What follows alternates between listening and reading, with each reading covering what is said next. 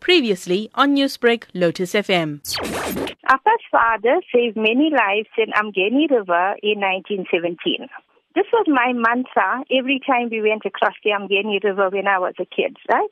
That is such a special mantra that you used to say. But why did you used to say this mantra every time you crossed the Umgeni River?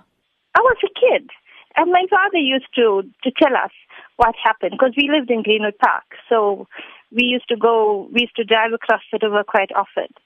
And my father used to tell us stories about the rescue. Do you still No. recite the mantra every time you cross the river? No, no, no. That was just the thing that I used to do when I was a kid.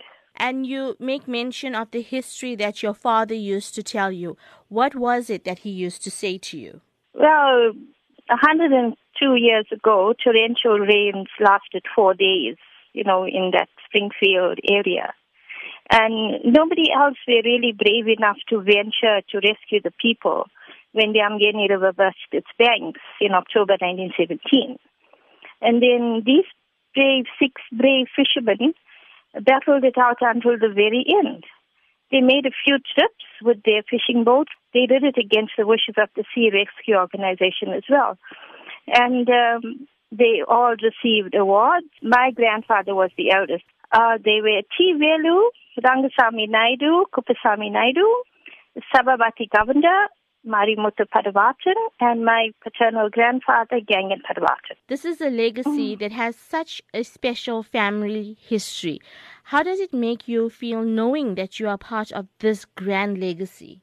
Well, it always fills me with pride, you know, not just me, uh, all the descendants from those of them who rescued people. I'm just one of them. And as the granddaughter, you are the third generation.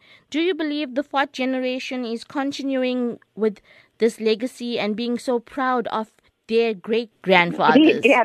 Oh, yes, definitely.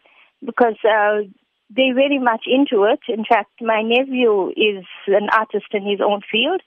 So once he decided to draw them, you know, he's got, I've got that hanging on my wall. And he's not the only one.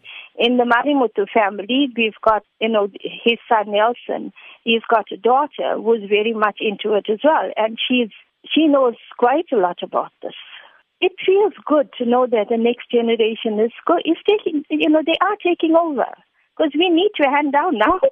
Newsbreak, Lotus FM, powered by SABC News.